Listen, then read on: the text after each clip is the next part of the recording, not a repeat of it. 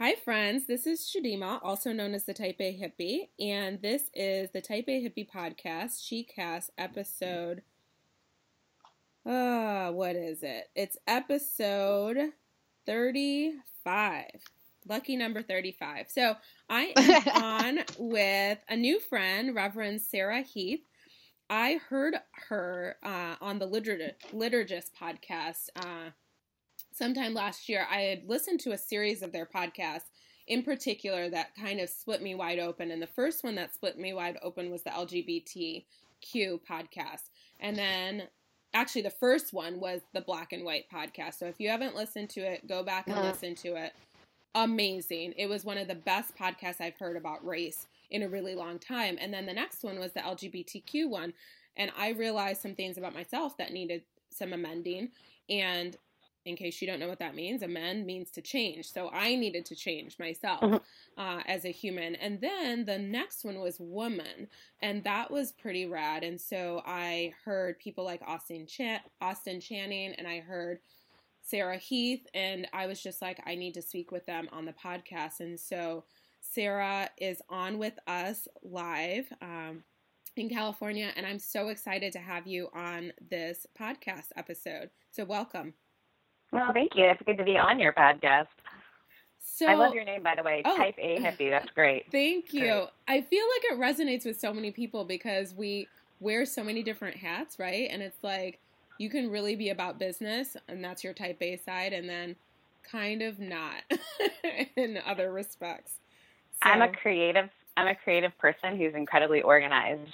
So I always say that I'm a type A. I'm so type A that I'm always trying to convince people that I'm not type A, which is a type A thing to do. Right? Totally. It's so yes. true. So, Sarah, one of the things that uh, actually it's not a great thing, but it stood out to me was um, someone had left a manifesto on the doorstep of your church. And yeah. just kind of how maybe scary that may have been, or even it may have caused anger. I'm not sure, but I remember hearing that and I was like, I would love to ask her about that. But before we go into that, uh, listeners definitely, if they don't know who you are, I'd love for you to introduce yourself in your own words. Sure. Uh, so my name is Sarah Heath, and I am ordained in the United Methodist Church and currently serve as the lead pastor at a relaunch, um, which is a a church that had been dwindling in numbers, and um, it's in Costa Mesa, and we've grown um, over the last uh, couple of months, which is kind of funny because I actually are, are, are seeing folks showing up who uh, heard the Liturgist podcast and are like, we were looking for this kind of a community. So it's kind of neat how that kind of has all been sort of weaving into my life. And so I grew up in Canada until I was uh, 14 and then moved to the South. So I feel like I'm Southern Canadian, but then my mom's British, so I'm British Southern Canadian. And so my best friend always says that I'm brother Canadian. Um, so That's I've got all these. Funny. Yeah. and now I live in California, so it all makes sense. Um, so yeah, I uh, I've been in ministry now for I graduated from Duke Divinity School in 2005. Um, super passionate about creativity within um, from acting to writing to all that sort of stuff. And so um, yeah, that's a little bit about me in my own words. Um, it's funny because I'm horrible at talk. I have like no ability to build platforms. So even like my bios that are on my websites and stuff, I had to have friends write it for me. So I'm like, I don't really know what to say about me. So they wrote it out. so that's me in my own words. I think I, that covers a lot of it. Yeah, no, I love it, and and definitely we'll have it fun talking about a lot of different a, di- a lot of different things. So. So tell you me, want to hear about the manifesto. Yes, I want to hear about the manifesto. Okay, we're just gonna sure. jump right in, Sarah.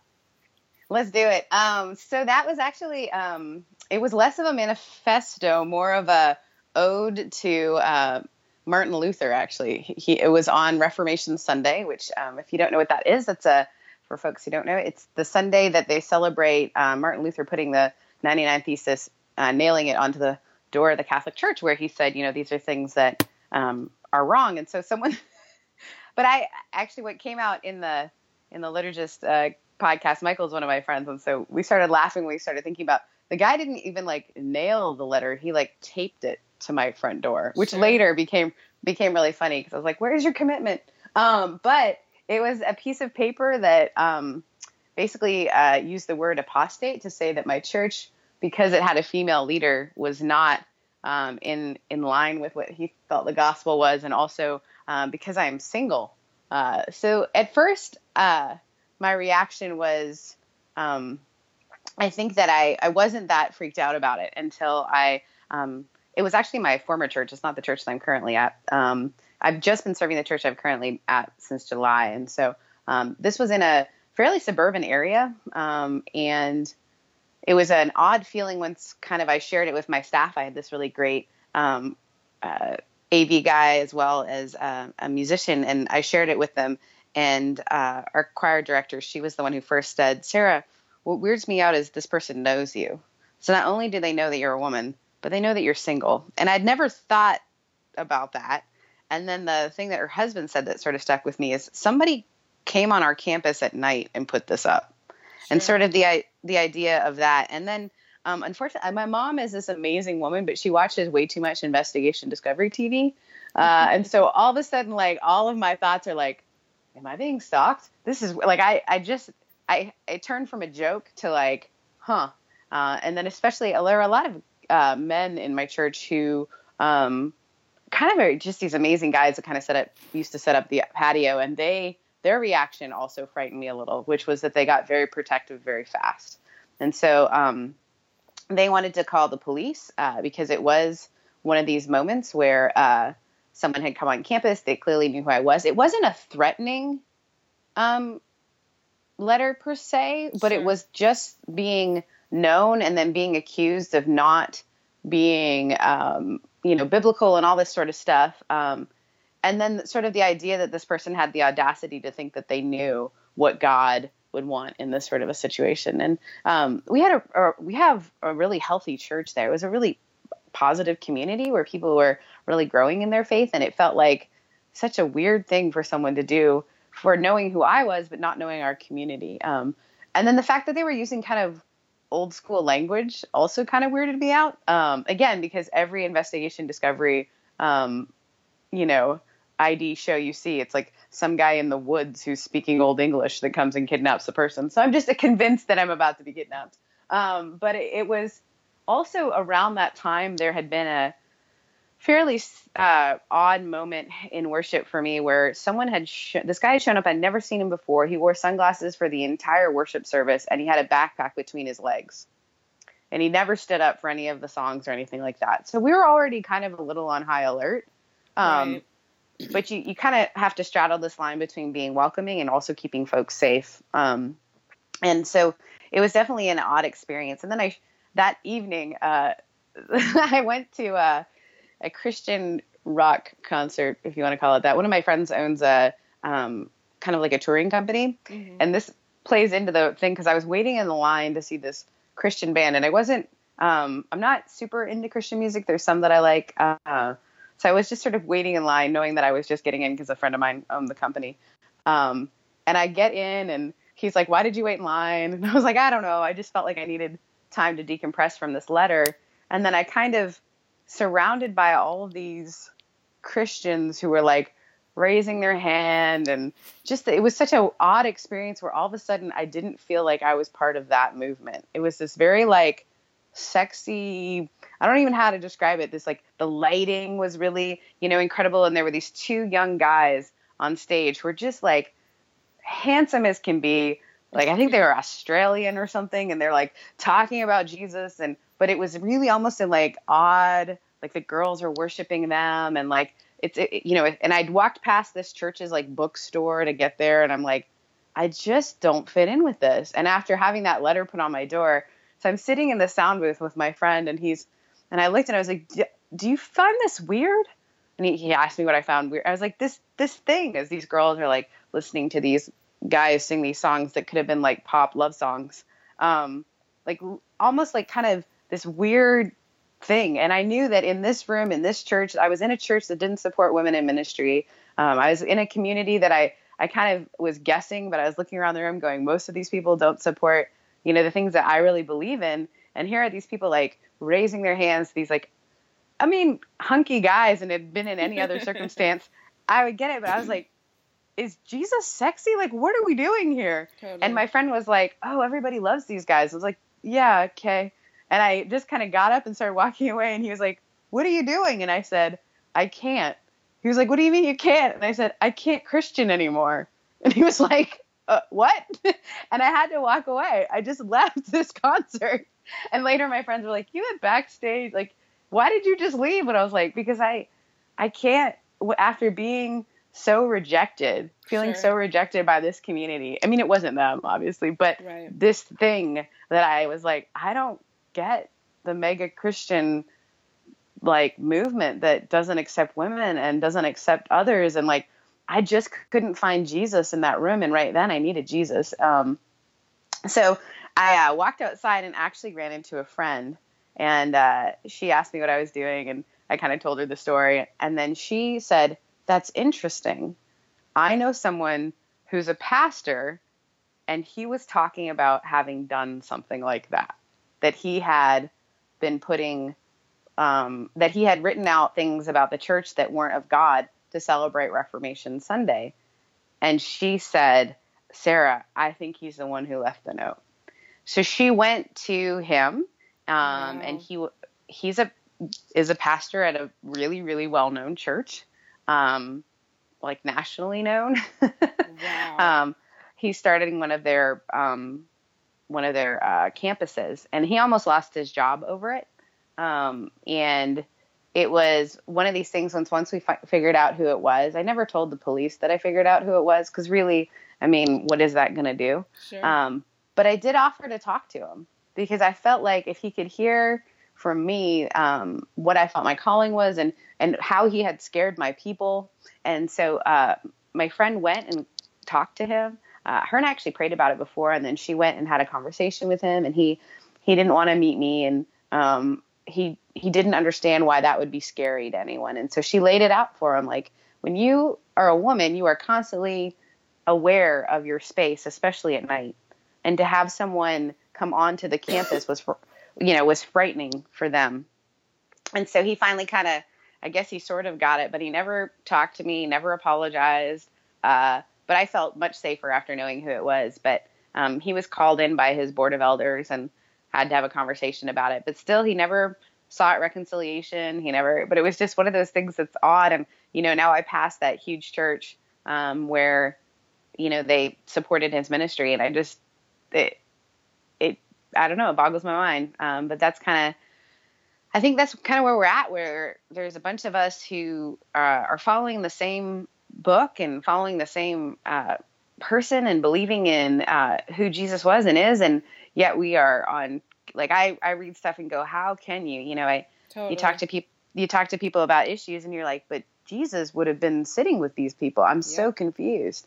Yeah. Um, I so yeah, I, I love, I love that, and I, you know, I I definitely did my homework on you because it's important to be informed about who I will be speaking with, and not necessarily in terms of will we always agree, because I'm less concerned with that. I'm more concerned with getting to know someone even prior to actually speaking with them so that they're because I believe that that's a level of respect and some semblance of professionalism in what I'm doing. That's awesome. Is, which is simply having conversations with a member of humanity, really is the way I look at it. Um, mm. One of my friends who is a police officer in Las Vegas, he's gonna he's agreed to be a guest on this podcast. And I know we do not agree on everything. And it will be an interesting episode. And yet, I believe, as a believer of the way, as someone who really has Jesus as my drishti or as my focus, I am called to have difficult conversations, which is one of the reasons Absolutely. that this podcast was born. I mean, on initial thought, when one of my best friends suggested it to me, I was in tears. And a month later, another friend suggested it to me, and I was not in tears. So I figured I was making progress. And still, I wasn't ready, you know, because I didn't have that spark. And then after the election, I was pissed. And so I was ready. I had something to say. right. And, um, and you know, I, it's interesting that you you brought up you know some of the gender and faith because those are things that um, I had not even listening to the women podcast. It wasn't until this year with the women's marches that I started to feel more of my gender. Not that mm. I was disconnected to it. I just you know, and actually more of my blackness too. Like I just mm. was not in tune with those identities as much as I was with other identities. And I have been so felt so grateful and so impassioned about loving those parts of me that maybe I tucked away. Um, and I don't know if it was shame or what it was, to be honest. I'm sure I'll do some work around that because I'm always willing to do some work around why is something the way it is. Uh, and that said, you know, one of the things you brought up was being single in the church uh, as oh, a yeah. woman, and that was something like I walked away from a church in which I was um, really involved. I really love this church in Las Vegas. So a little bit about me: I I left Michigan a little over ten years ago, and uh, was there for about three months, and a serious, significant spiritual awakening and experience happened for me. So it's been about 10 years. And then I kind of reconnected with with Jesus uh, three months after that, so June 2007, and recommitted my life in a way uh, in which I would allow my faith to dictate um, in a way that I was connected to this faith perspective like I hadn't been in the past. And I recognized some things about myself, and it was a, largely a period of growth, as it always is. And so I was part of this church for about six years, and I served in many arenas. And I walked away because for me, it was such a struggle and such a trigger. And I think I'm okay. I've been using oils all this morning, um, and I don't think I'm going to cry about this. But for me, two of the roles that I've always wanted um, or the things that I've always wanted to experience more than anything else, and I've had a really good life, uh, is motherhood, um, marriage and motherhood. And mm. so this church that is like a baby mega church in Las Vegas and was actually planted by a huge church in Vegas and then my church planted another church in which I ended up going to because their singles ministry at the time was really thriving and uh, made us feel less alone as 20 something, 30 something, 40 something singles and and beyond. And so I remember looking at like in service. So we had four services across the weekend, you know, two on Saturday, two on Sunday, 6,000 people every weekend, 6,000 plus people every weekend. And I remember thinking, there is really, God, there's no one here for me. And mm. just this overwhelming feeling of shame and not enough and you know never chosen all of these negative things that i believe the adversary the enemy whatever you want to call it um, kind of the lies that um, the the the tape that plays in our minds that are not the truth uh, you know came over me and that was the last time i went to service there and then mm. i went on to this other church and i was there for nine months and didn't really feel like i was fed spiritually, to be honest. Um, and at the same time, the community was enough for me, even though I wasn't really growing spiritually in in the church setting. I was in other scenarios or arenas. this fellowship was like what was keeping me there, you know, and just mm. the the strength of um, I am enough, and I'm with other people that are also single, and you know, all of this other stuff. And then I ended up being in a church startup slash plant and was there for six months and then I found like needed to leave and found another church. Um, and then left Las Vegas, moved to California for a little while and came back um, to Vegas and then Michigan. So I'm back home again and still haven't found a church. But that's one of the reasons, like for me, it has been incredibly triggering. And I've also found that I have – enough community, even though we're not in the same place, that I feel like that's church for me. And so mm. I have met people like yourself, and some of my friends have also left church for varying reasons, and many of them are married, so it's not even the singleness. But how have you how have you been able to navigate the road of being single, being a woman, and being in church? Because you haven't left because you're you're teaching yeah. the, the, good you're teaching the good news to folks so yeah i haven't left um i think it's you know it, it wasn't it's a really interesting phenomenon because i think um church the idea of singleness or the idea of um, not being married, it wasn't. This wasn't a, a choice I made. Um. I definitely uh, have been close to marriage before, and um, I. It's funny. I, I, was trying to. We were piecing this together. My friend and I last night, uh, laughing over. Um, I'm obsessed with this show called No Tomorrow.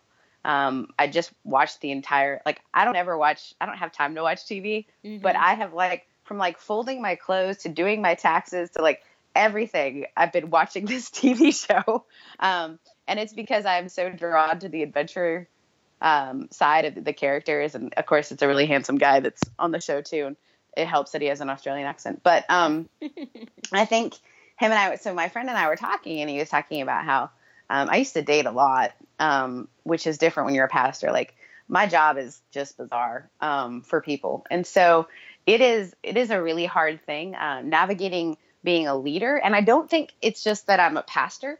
Um, I think it's also odd for other women in leadership um, to date and figure out how to do that. Um, I've experienced, you know, just a lot of my friends as I talk to them. Um, you know, I have friends who are executive directors of nonprofits, to women who are lawyers, to women who are, you know, executives in Amazon. I mean, friends across the the the board, and it isn't um, necessarily easy to find someone um, who is comfortable with um, a strong woman, it, especially if the strong woman, like I, I will admit to being, um, I'm not a stereotype, and so it's really hard to figure out. And I don't think anyone ever really is, you know, um, because I am in a lot of ways soft, um, which you know, as a leader can be seen differently. A lot of women, especially who are leaders before me, um, who kind of paved the way for us, um, were had to lead almost from a male um, perspective or like tough, you know. And uh, I get to I get the luxury of uh, kind of being me a little bit more. And uh, I think that's one of the things that I'm really passionate about is just authentic leadership and being yourself. And um, I'm a little, you know, I'm I have my girly side, and I uh, I love fashion. I'm very girly, sure. but I'm but I'm also this leader, and so it's this strange like um, balancing act that is uh, difficult to do. And so um, I think also because of my job, it's a really intimidating job. I had a really good guy friend one time tell me, he's like, Sarah, I, I've had a crush on you for years, but dating you meant like almost dating a single parent who had like 52 kids. Cause at the time I was a youth pastor. Sure. Um, and I was like, but that's not me. Cause there's like me in the church and then there's me in real life. And me in real life kind of feels like I just sort of fell into this like ministry thing and that that's only part of me. Um, and so it's really hard to navigate it, you know, even from like, and also there was a significant period of my life where I was dating someone. And so for me to like kind of get back into the dating thing is just bizarre. I mean, I've literally had guys tell me, you can date? I didn't think you were allowed to date. And it's like, what? I'm not a nun. Exactly. Like, what part of like a girl with a nose ring makes you think I'm a nun? Um, but I have had that like sort of reaction. And because I, I think my faith is progressive too, which is which is different too. So like the super Christian boys wouldn't really be into me. And then the guys that like really are like into powerful women, I'm still kind of like, yeah, but I have a lot of feelings. So I think there's this like really difficult spot to sit in. And then there's also the, the, the truth of the matter is, you know, I went through a fairly public breakup and that was really hard as a as a leader to go through that. When you're not feeling, you know, my own life was such a place of not you know you use the word not chosen and i i felt unbelievably not chosen and i felt like because of who i was as a leader in the church um, that that really also made it harder um, because uh, i had found that you know my exes I, have you ever seen the movie good luck chuck that's my no, life story i haven't but i should okay. put it on my list it's really not that great but oh, okay. in it there's a character who uh, every time he dates a girl, she then marries the very next person. And uh, that has been my my story for a while. I get it. I get that. Yeah. Yeah. And so for a while, my friends were like, "Hey," like uh, they used to call it pulling a Sarah Heath, and that was really painful. Mm-hmm. Um, uh, I think too, it became this thing where my exes would always marry uh, school teachers that and not that school teaching is awesome and great, and there's really powerful women doing that. But it always seemed like, huh, who I am is too big. So who I am is too big. And so then I felt less than, which doesn't really make sense except that, you know, as I have been watching, um, even when I watch the election coverage and things like that, a lot of the critique that um, one of our candidates was getting, that Hillary Clinton was getting, were really these weird, bizarre statements about how we want women to be everything all at once. So Totally. she either smiled too much or That's right. or not enough. And so, as a female leader, I feel like I, because I have this life that can seem larger than life, um, I, it can seem like I can't fit someone else in there, which is actually not the truth. You know, before I entered this arena of ministry, and this is the conversation my friend and I were having last night, because he was like, you used to date all the time, and then you moved out to California, and you. But I said I don't know whether it's I moved out to California or if it's because I took on a leadership role. Like I don't know why I don't date that often. Um, and I, you know, I, I would like to think that I could. I don't know. I could name it or figure out why, but it's I think been a series of a bunch of different things, and um, navigating it is really hard, particularly because like my current community is filled with a lot of um, younger folks. So our older folks, so the people that were 17 to 27, um, more elderly folks, and then as our community has been growing, it's sort of been with that age group that sort of listens more to the liturgists. Um, Mike McHargue, Science Mike, is one of my best friends. Like people that he's kind of sent my way. Um, so there's people between like I'd say 25 to like 45. There's that's a, a solid chunk of our church, and a lot of them are young marrieds. Um, Mhm. And I'm sitting there looking at them, and they have really rad marriages, and I think it's so great. And um, I look at that and think, did I miss out on that? Because you know there was a season in my life where I did grieve being a young bride. You know, I'm in my mid 30s, and that's a weird place to be single. Um, so being single in your mid yeah. 30s. Hell yeah. I look You know- a lot younger than I am, and so sometimes Me people too. get that confused. And I'm like, oh no, I'm well past my. I mean, I'm past my mid 30s, but um, yeah. So I hear you. Anyway, I think it's bizarre too because I'm also the leader. I think, and people, you know, negotiating or navigating it, I think it's just being, um, learning how to be really honest with people about kind of where you're at. And um, I always talk about vulnerability, and yet there's parts of my life that I struggle with being vulnerable about. And so, even like in the last year, have I begun to be able to narrate how hard it is for me? Like, I love Lisa and Michael. I love being around them. I love Mike and um, his wife Jenny. Mhm. But also, I'm like, guys, you guys have such rad marriages. I don't even know how I could live up to this. Like, um, Sure. and I won't, I won't settle for less. Is what Mike, Mike always is like. If a guy doesn't treat you, you know, the way that I treat Jenny, or the way Michael, like I've been around Michael Gungor when he's not around Lisa, and he talks so positively Yeah. about her, which she deserves because she's amazing. Um, but it's hard because I look at it and I'm, I'm looking at these women who are being um, just celebrated for who they are and That's how right. strong they are and how wonderful they are. And I wonder if I myself have chosen people that didn't know how to celebrate that in me. So that's kind of the work that I feel like I'm doing right now and opening space to to that. And again, it's like it's that is never a title. Like if you had asked like high school Sarah if she would be single in her 30s, there would have been like no way. I started Girl, dating at 15. Totally. It's so. You true. know. It's so, so I true. think- Go ahead. yeah i was going to say i just think that um, we as a culture and society are trying to figure out and like marriage for me isn't the prize um, the prize is really like being in um, a relationship with uh, someone i value and someone who values me and um, i just can't have it look crappy and i do live in an area that's pretty superficial and um, that's hard you know um, there's a lot of people who get there's a lot of Christians around here, but again, it's sort of that more mega church movement. So a lot of them are like Totally. getting married when they're like 21. Yeah. Um, so it's just a weird. It's like I missed a train that I didn't know was coming. Yeah. Yeah. So Well, how do you how do you navigate that? I don't know. You just stay honest.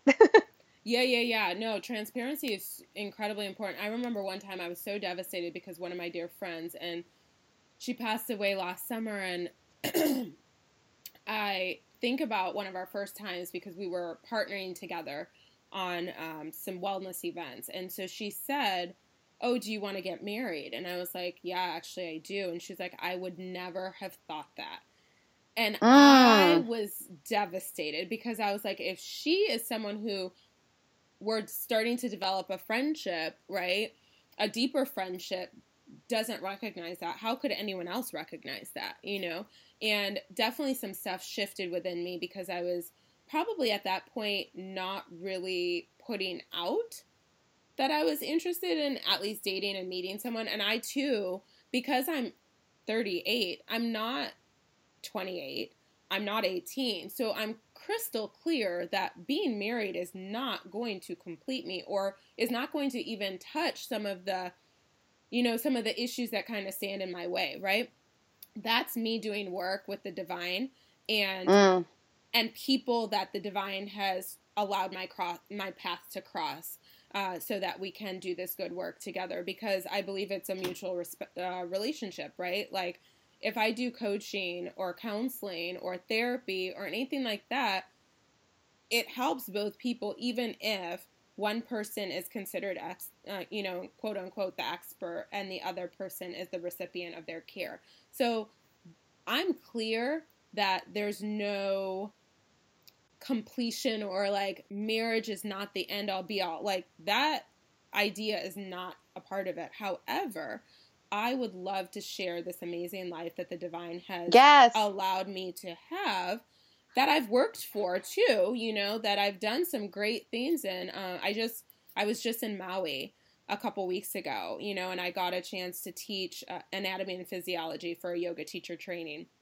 And oh, that's awesome. Anatomy and physiology is something that I absolutely love because I love how we are created. Like, I love humanity and I love just the idea of blood vessels and, you know, bones mm-hmm. and muscles and marrow. Like, I love this, you know, just to see how it all works uh, and then how it plays out in a yoga practice. I love that. I'm a yoga therapist, as amongst other things. Uh, and to have been able to share that with someone else. And did I share it with a lot of people? Hell yeah, I did. There were like oh, 60 people in the yoga teacher training, right? Along with our team, along with all of the beautiful people I met on Maui, you know, and my, it definitely whet, uh, appetite and also created more because I'm like, I'm retiring there. So, yes, it was, you know, I have this big, beautiful, bold life and at the same time it yep. would be so cool to share it with someone and to actually be a part of furthering humanity and i know that having children isn't the only way so i friends i'm not mm-hmm. interested mm-hmm. in hearing your opinions on this this is my ex- my lived experience and so that's that's all i'm gonna you know that's what i'm saying about it and that's my desire it's the desires of my heart so uh yes, i think it's funny yeah. my friend and i were uh recently I went to visit some friends in New York, and I um, a guy that I've been friends with for like 20 years, and him and I were kind of catching back up, and we were skating in Central Park. Um, that's how you know you're Canadian. You're like, mm-hmm. what should we do? Let's go skating. So we were just talking, and um, he asked me this question that I I find really interesting, and he just looked at me and said, "Are you happy?" And I looked at him and I was like, "What do you mean?" And he was like, "You just seem like you're happy. Mm-hmm. Are you happy?" And I was, he was like, do you, because I know that like this isn't the life you thought. Because mm-hmm. I mean, we've known each other since we were 16. So he's always known me as the girl that dated the guys and all this sort of stuff. And, and I said, you know, it's funny. And he goes, you're happy, but you're still missing that thing. Mm-hmm. And I said, yes. And he can totally relate. He lives this amazing life in New York. And that's like, my story is like, my life is pretty excellent. Like I get yep. to travel and speak to large groups of people and um, I, have a book published. Like I get to create and do all this sort of stuff that I love to do. I live in California, which is gorgeous. Right. Um, things are pretty great. I just traveled to Ireland. You know, I, awesome. I'm on my way to Costa Rica soon to do some surfing with some friends. And I think I have this big, beautiful, bold life. And and I was saying to him, but there are there's sunsets that I wish someone else was with. But I I know what it's like to have a healthy relationship, and so I can't accept anything less. Yes. And I can't and I can't settle. And you know what? I remember one time I was feeling I was feeling this way, and I was I think it was just after a breakup, and I was with one of my youth group kids, and she's no longer a kid. She probably was in her early 20s at this point. And uh, I think I was just sort of sad about the idea of like, I think I thought I'd have kids. I wasn't sure. I don't know that I want kids, but I feel like I think I thought I would have kids just because I came from, you know, I never envisioned, it's funny, I never envisioned a wedding until I at one point was planning one, but I never envisioned a wedding. But what I always envisioned was like, I have these, my parents are the most amazing humans. And we would go on vacation when I was younger and with my brother and I, and we would go on these car trips. And I just remember them being like so much fun. And we grew up on this lake, and people always had lake houses there. And so there would be these big, like people would have all their family would visit. And um, I remember just as a kid being like, I can't wait till I have kids and I can do this thing with my kids sure. was kind of my my vision. But I also know there are a lot of things that I probably couldn't have done, uh, especially if I had gotten married to some of the the folks I've almost gotten married to, because there wouldn't have been space for some of the creative things I've been able to do. There wouldn't have been space for me to do some of the traveling and leading that I've done or writing that I've done. And I, I might not know some of the people that I know, um, but I think that that season of my life is kind of coming to a point where I'm ready to, I really am ready to share that with yeah. someone, but it's got to be the right person. And, totally. um, you know, one time I was dating this guy and uh, a friend of mine, um, actually was at that point in my life, I was pretty good friends with Rob Bell, the writer, and he was, he was, he said to me, "It's not that I don't like who you're dating, I just don't like that. I feel like I'm watching you shut down." Mm. He's like, mm. "You're you're becoming less of you he goes, a, re- a good relationship, Sarah. And I actually kept the voicemail he left me. He's like, a good relationship opens you up and you're more you. And he's like, and I'm watching you slip away. And that's the, the reality of it is when I'm in relationship, I tend to really want to support the other person. It's just kind of, I'm a two on the Enneagram, which mm-hmm. is like mm-hmm. the helper. And so my natural Me instinct too. is, yeah, it's just to support the hell out of whoever yeah. I'm with. And so um, sometimes that can be unhealthy. And so I think, you know, as I look at it and as I hear what you're saying, I can completely relate to looking at this big, bold, beautiful life and going, the person's got to be great to fit into this. I have a really good friend, um, Halima Nash, who is this wonderful African American uh, from California, lives in Chicago. Her life is, um, I mean, she's, I just saw pictures of her today and she's in Cuba. Mm-hmm. She's just like incredible speaker, uh, just this beautiful. She's gorgeous. I don't have I don't have one guy friend who hasn't been like she's gorgeous, and she has the same problems because she is this person who can't settle for less than yes. someone who would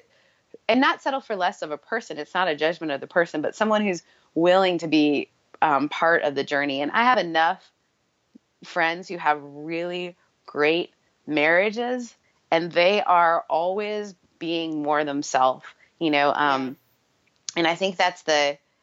It's not that they're necessarily married to a perfect person. It's just their ability to like make room and space for each other and like are celebrated. I, one of my favorite things in the world is when I am with some of my guy friends and they are away from their wives and the way they talk about their wives is so beautiful that I think, you know, in some ways I've been spoiled because that sound like I I I want that. I want the person who's excited about who I am. Yeah. Um, well, yeah. And, and then, I mean, my parents, God willing, June 18th of this year will be 40 years.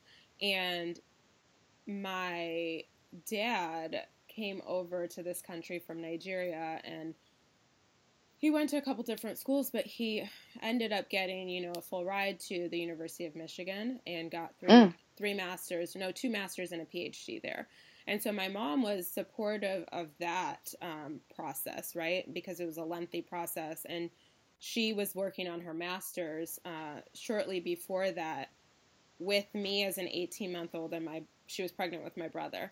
So imagine what a rock star badass she was then. And then in her, in her 50s, she went back to get her PhD and my dad was supportive what? of that. Yeah, so she got it shortly after she earned it shortly after she turned sixty or sixty one, maybe, uh, and that was a while ago. And you know, so yes, like healthy relationship.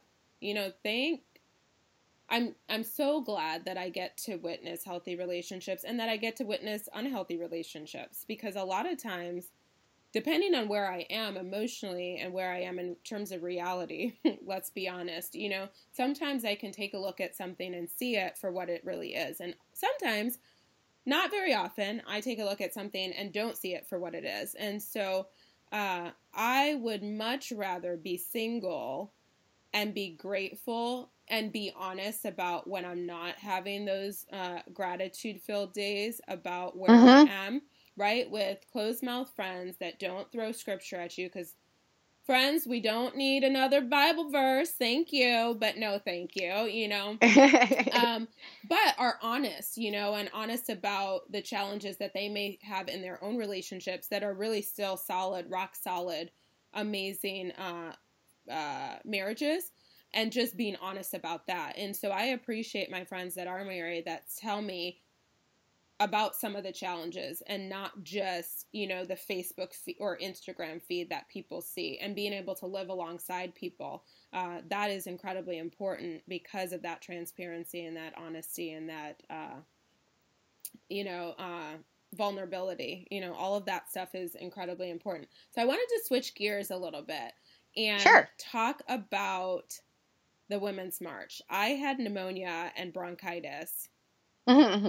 No, oh, no, that's a lie. I had pneumonia and laryngitis, so it's a little bit better, but marginally so.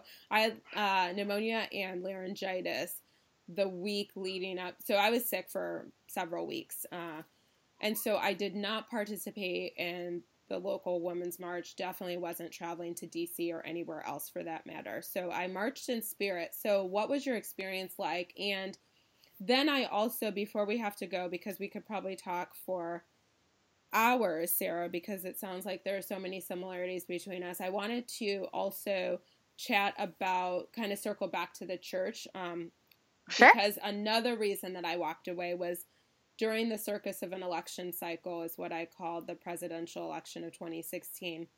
And the months, uh, the 18 months or so leading up to that uh, election.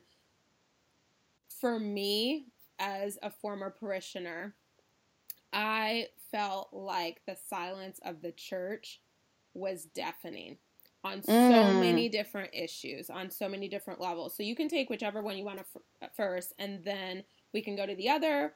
A lot of it seems like a lot of it might be kind of merged together, or we can talk about it sure. chronologically as well. So, yeah, I think um, it's interesting.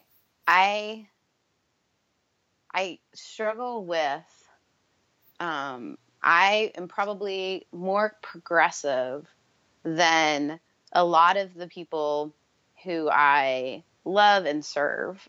But at the same time, I'm currently serving a church that's pretty progressive. And so I have a lot of room to say um, more things that are on my mind. Um, I'm about to, hold on, I've got a dog having a fit. You are done. Thank you. My roommate's dog um, likes to express herself. Um, anyway, so she does not like that she's not allowed in this room right now.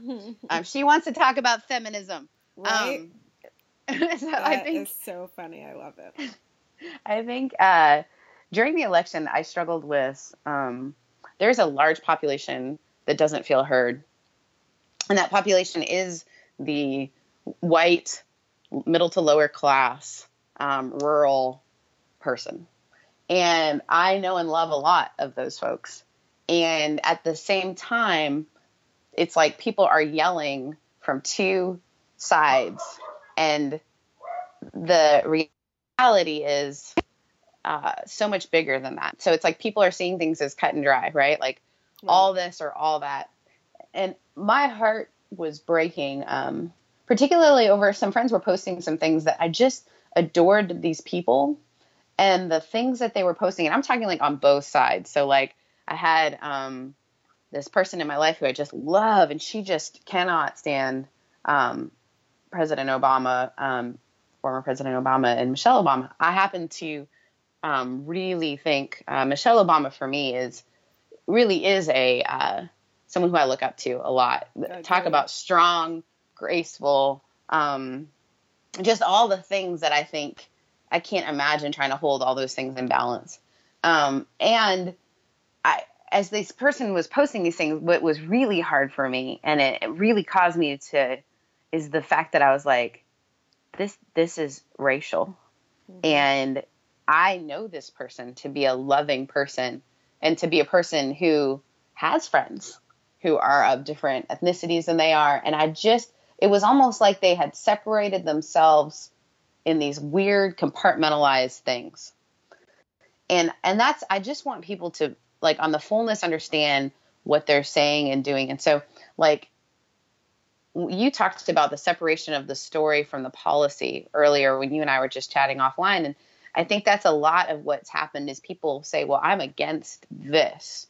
But when you have a person when you say those things to like it is just unbelievable. And I can give you this this story to give you sort of my experience with all of this. So people ask me why I marched in the march um, with some friends of mine, and um, it was a really busy weekend. Actually, I was a bartender for something called uh, Beer Camp, which is mm-hmm. uh, this thing that uh, Homebrewed Christianity does, and um, literally my friend said, Hey, will you be one of the bartenders? Which is only funny because I'm like, all right, I'm a pastor, but I guess I could be a bartender. So it was super fun. Um, but I was so busy that weekend, but I was like, there's something about being in that mix that I wanted to do. And so I decided to take the train with some friends that were going because it's much easier to get in and out that way. And sure. another friend of mine was great. And he was like, I'll pick you up. So riding on the train, I want you to picture this. We're riding on the train, and most of it is women in pink hats and a group of Amish people and a, a couple other people who are commuting and have no idea what the heck is going on.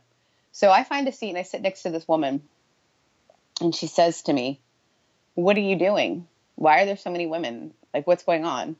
And I said, Oh, you know, it's the Women's March. And this is a woman I'm talking to. Mm-hmm. And she went, and she went, And then she put her earphones in and she started reading the inauguration speech. passive aggressive much? That is well, hilarious. So then I become passive aggressive because she then opens her Bible. so now she's reading her Bible. And I don't know why, but I hadn't I hadn't made my sign yet. That because my friends were all like super organized. They brought me a sign and some markers. Mm-hmm. So I wrote what you do unto the least of them, you do unto me. And then I wrote Jesus. like, that was my passive aggressive sign for the day. And I wrote it while she was like looking at me.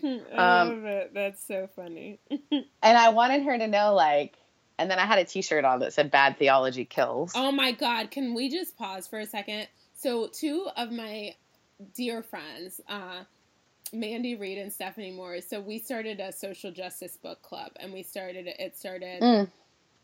in February. So we read "We Should All Be Feminists" by Ch- Chimamanda uh, Adichie, and then this month we're reading Two Dollars a Day. So some of like people who live on literally two dollars a day, and it talks about kind of this war on poverty and this war on welfare, and the different people who were at play and party to that, literally, um, you know, in the 80s. And uh, kind of this war on people is really what it is. But Mandy tagged us. So we have this group text that's go- been going on for a long time. And then we also have a group within Instagram. And so you had posted a photo of yourself uh, wearing this t shirt. And Mandy was like, oh my God, look. And I was like, hell yes, it does. Amen. You know the emoji? It's now one becoming one of my favorites, where the two hands are up, like yes. yes.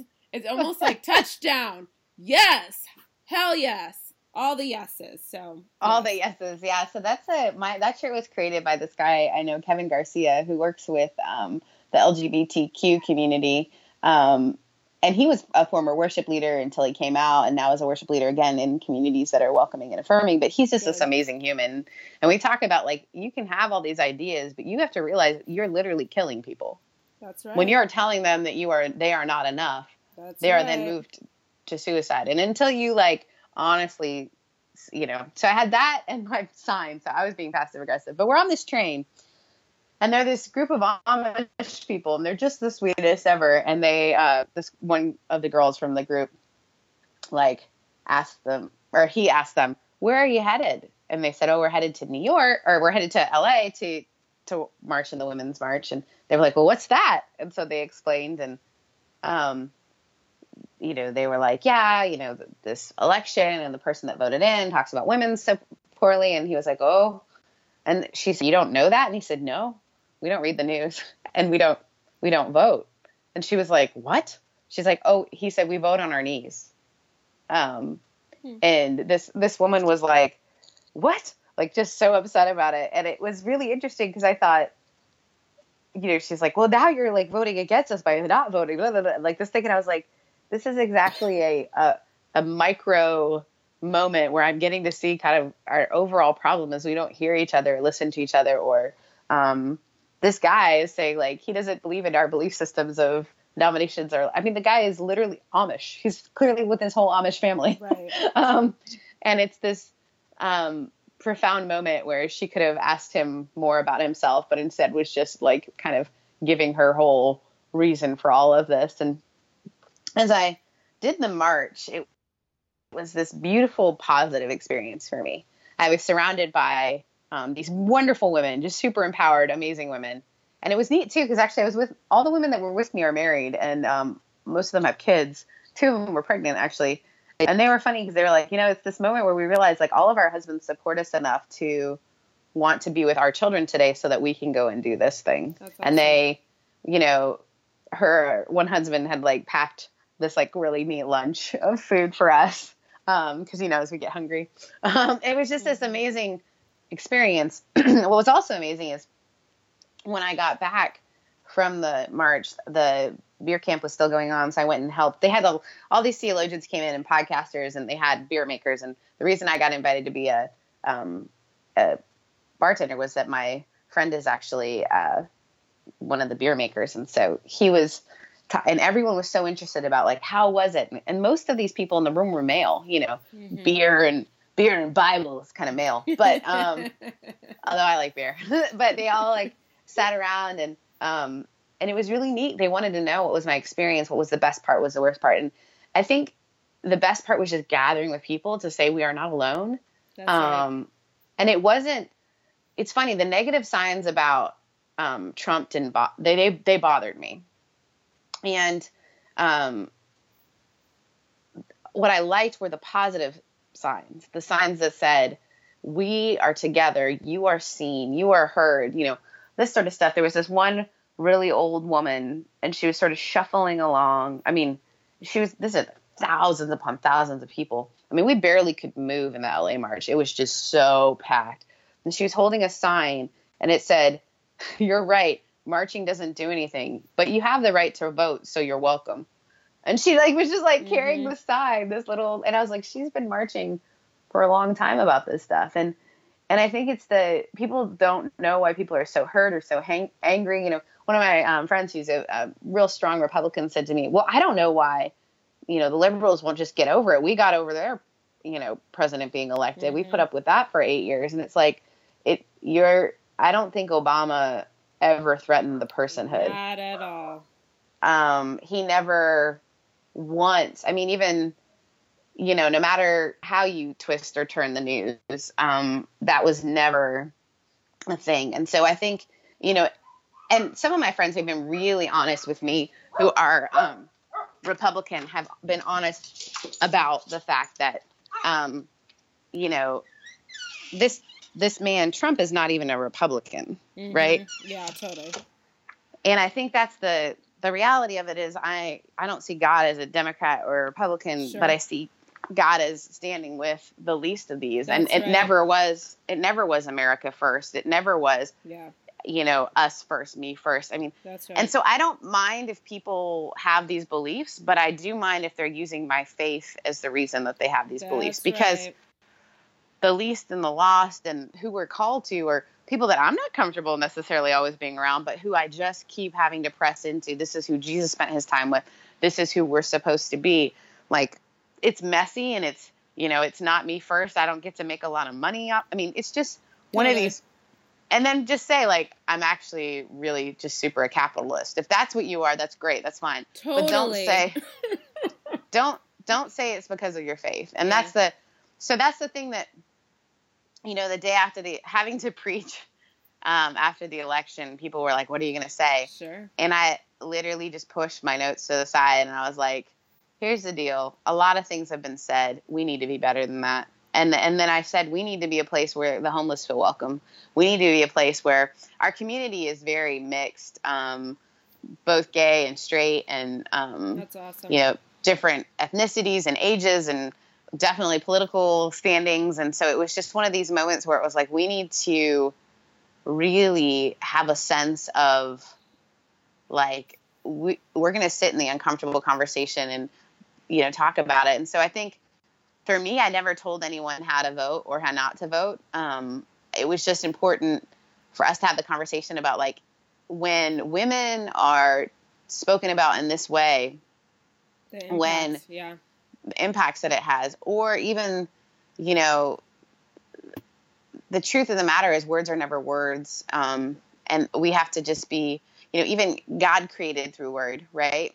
If Mhm. we believe in and the idea of, you know, word became flesh and all this sort of thing. And so it's like we really have to understand that our words are powerful. So I think um, we're in kind of a mess right now, but at least we're learning to hopefully hear each other. That's my fear is that some of my friends on the left have just decided to just keep screaming. And it's like, no, no, no, this is a time to listen. Like, why are people afraid of the foreigner? Totally. and then because just telling them like that's silly and that's that's not that doesn't work you got to have actual relationship with people it's until you have a name and a face then it doesn't change and so that's i think our our task and our job is to really put names and faces and stories to these things that people are saying and doing so my example of this is the day after the election there was i work at a co-working space um, which is really cool because the Oh no, it's starting over, but that's okay. so the day after the election, you said Yes. you were starting. Yeah. Sure. I'll start there, and then if you have to weave your magic editing, weave it together. uh, so the day after the election, I work at this co-working space, and this woman who had been talking to me leading up to the election, who she's just amazing. She's actually left the church over a lot of these issues. Um, she and I had gone to lunch and kind of talked about all this sort of stuff, and she was like in a lot of pain over just some of the things that were being said, and you know, a lot of the people who are in our co-working space, you have to be what they call a world changer to work in this co-working space. So there's a lot of neat nonprofits, Christian groups, whatever, um, all different kinds of groups in there. Well, there was this truck out front that had the name of a Christian university, like alumni sticker on one side, and on the other side was a sticker that had a picture of Hillary Clinton, and it said, "Life's a bitch, don't vote for, for one." Oh. Um, and so that was parked in front of our co-working space. Now you have to understand in that space are about at least on a daily basis about 30 really powerful smart women who are doing like world changing things. And so this woman came out to me and she's like, I just can't believe it. You know, this is a woman who has left the church. She just feels, you know, she's like, why would a Christian or someone who's walking around professing, like, why would they put that thing there? And I just sort of thought about it and I, I walked over. This is after the election and I, you know, the morning after, I walked over and I just sat next to this young man who I just think he's so great. He's so such a nice person, but I I thought it was his truck. So I sat next to him and I said, "Hey, is that your red truck out front?" And he said, without even like pausing, he said, "I'll take it off." And I said, "No, no, no. oh no, no, no. Like that's yes, that's great, but I need you to hear why." Hmm And he was like, he was like, uh, uh, oh, okay. I was like, I don't care that you voted for Trump. I mean, that wasn't my candidate, but that you have every right to vote for Trump. And you can put a Trump sticker on there. That's totally fine. I said, what I care about is that word. And I care about the fact that a strong woman is being called a bitch. And look around this room. Every time that word gets used, we've all heard it about ourselves Yep. like and i said i just need you to know why it's not okay and he was like sarah i'm so sorry. And he had like tears in his eyes almost. He was like i didn't think about it that way. And i think that's the reality of it is that so many of us don't realize how it affects the people in our lives. You know that bumper sticker um, whether or not i mean even if you think that hillary clinton is i mean there are lots of things that, that aren't great about her. And there's lots of Mhm. things that aren't you know of course. Um, do i don't even know that she was the greatest candidate but i do know that that word being associated with powerful women is one of the biggest problems we've got. Um, because we are constantly reiterating that to be a strong woman is to be a bitch. Right. to be you know and so i think that was that was a powerful moment but it was also a powerful moment for me in that realizing like no i have to because i'm non-confrontational. Like that was probably the hardest thing. I think i like had to take a nap after that. Um, but it was so powerful to be able to hug him and just say thank you. Because to me it, you're saying you care about me in this moment and i appreciate it. And it, and to be able to be a voice for the other women in the room. So that's we're trying i'm trying not to be silent. Um, i'm also trying not to push people away by being like trump is the worst. Totally. um, so it's well, hard because i don't agree with much of the policy and much of the stuff coming out is really problematic within scripture. So well yeah i i totally agree and i mean i asked a friend who's also a believer and i said take away policy because i know we're not going to agree on that. Take away policy. I'm asking specifically about former president obama. Well i still call him president obama because that's where i'm at. Um, as a family man because a lot of the conservative right from what i hear um, it's not a, a view that I align myself with, you feel really good about conservative Christian values, family men, family women, fam- people who are around family and, you know, devoted to marriage, blah, blah, blah, right? This is a person who has been devoted and is devoted to his wife. We see mm-hmm. it. Anyone who has eyes can see, right? Um, mm-hmm. Is devoted to his children is devoted to raising and rearing them in a way that honors people from what I see. Now, I could be completely wrong. I'm often wrong. I say that from time to time because sometimes I think I know and I really don't. However, I'm going to go with my gut on this, and it appears that this is a solid family unit. So tell me what is wrong with this person as a person, not as a politician. Mm. And my friend, whom I love and respect and who loves and respects me, could not respond. And that is where I find some resistance. And this is human sandpaper, as I am to others, right? And I agree with you. That's one of the reasons the podcast came to be, is because I wanted to be able to arm people with information on how to have conversations with people. Because at the end of the day, when it's all said and done, you know, the war on drugs, the war on poverty and welfare, the war on terror has been a war on people. And so when people can speak for themselves, whether it's me amplifying someone's voice or speaking out and up for people so that they have a platform or a space to speak, mm. whether it is, um, and I realized that personally for me with Orlando. Last summer, I was living in California and I was going to meet um, I was dating someone at the time and we were going to meet in Santa Monica and we heard the news of what had happened in Orlando and it was during Pride Week um, and it was just devastating to me and I realized as a believer or as someone who attempts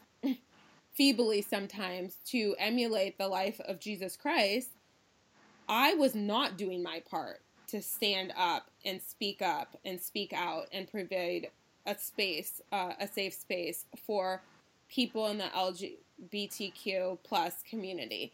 And I was like, oh my gosh, I feel convicted about this. Like, I need to do something different in this arena of my life, right? And so it is such a beautiful thing to be able to speak with people that may not, it's great to speak with people that agree with me. It's oftentimes easy um, and it feels good. And at the same time, if I really believe I am you and you are me, there are no others, there is no us versus them, then anyone I'm condemning is me. I'm condemning mm. myself. And so I need to take a look at that. And at the same time, I staunchly feel like I'm not going to support someone from the alt-right movement or white supremacists or people who are you know, really doing and saying detrimental things that I see, you know, nope, that absolutely. I have um, not even control over, right? Because I barely sometimes have control over myself. What I mean is like have some reach or some pull with.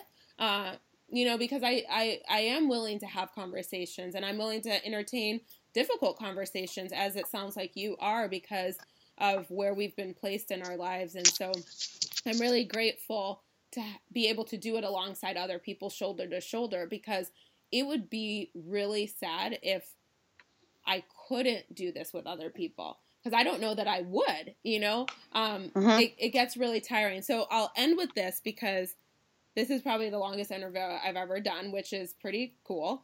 Um, Feel free to cut no it down. Problem. won't hurt no, my feelings. It's all good. Um, so how do you self care? And then we will go on to Humans of New York, and we will close out in the usual manner. So how do you self care, Sarah? Self care for me um, is honestly uh, probably a mix of uh, I work out mm-hmm. and I um, run with a run team. So I run with a run club and I uh, work out at a gym that's really community oriented, and um, it's a really difficult gym, and I it's challenging, and it kind of takes me out of my headspace. So I do that, and then um, I have the luxury of living in a place where I can take my dog to the beach.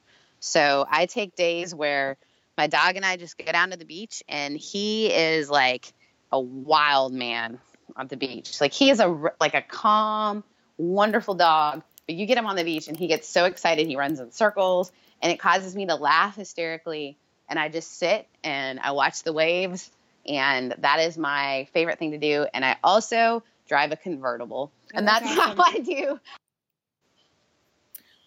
All right, so I love that you um, you rode and you ride with your top down often, or you have a convertible. So having a convertible is my self care. I love it. It feels like I'm on vacation all the time. It like, always does when you're in a convertible. So thank you so much, Sarah, for being yeah. on the podcast. It's been awesome to have you. It was sure. so great. You know, it's hard. We talked about topics that I don't necessarily, and I don't think anyone has answers for. So. I think it's just more the idea of how can we be part of the conversation, right? That's right. It always is. People just want to be a part of the conversation, friends. And 90% of the time, that is the most appropriate thing to get to know humanity. That's why I read the stories um, from Humans of New York.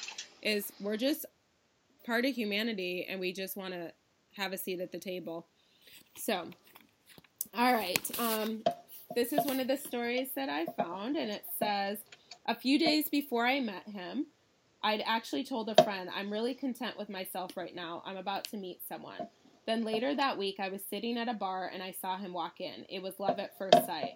The moment I saw him, I turned to a friend and said, He's the one.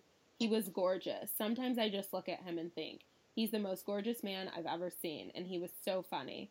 Not Jim Carrey funny, but a quiet kind of funny, which is exactly mm. the kind of funny that I wanted. He'd always find the quirkiness in things. In the beginning, he used to write me these love letters that blew me away. We've been together for 20 years now. The vows from our wedding day are framed above our bed. And he did tell me that we were going to go through hard times. Our kids are getting older, and we're at the point where we have to reconnect. Sometimes we come home from work and we don't say a word to each other, or we don't eat dinner together. Sometimes we'll take a road trip, and I'll realize that it's just been me and the kids talking the entire time. Or if we're in bed together, we'll face the other way. Uh, he thinks that just being together is enough, and it's so hard for me to tell him that I'm lonely. So that's a good one, given some of what we talked about on. I on know. I, I think that's a, a, an an odd twist that that was the one you picked, right? So. Uh, I honor the place within you where the entire universe resides. I honor the place within you of love, of light, of truth, of peace. I honor the place within you where, when you are in that place in you, and I am in that place in me. There is only one of us. So, friends, thanks so much for the support. I'm so glad that you are here to listen to this particular episode and all of the rest. Always appreciate the comments and questions that you have. Until next time, have an amazing day. Remain grateful. My name is Chidima, also known as the Type A Hippie. Namaste.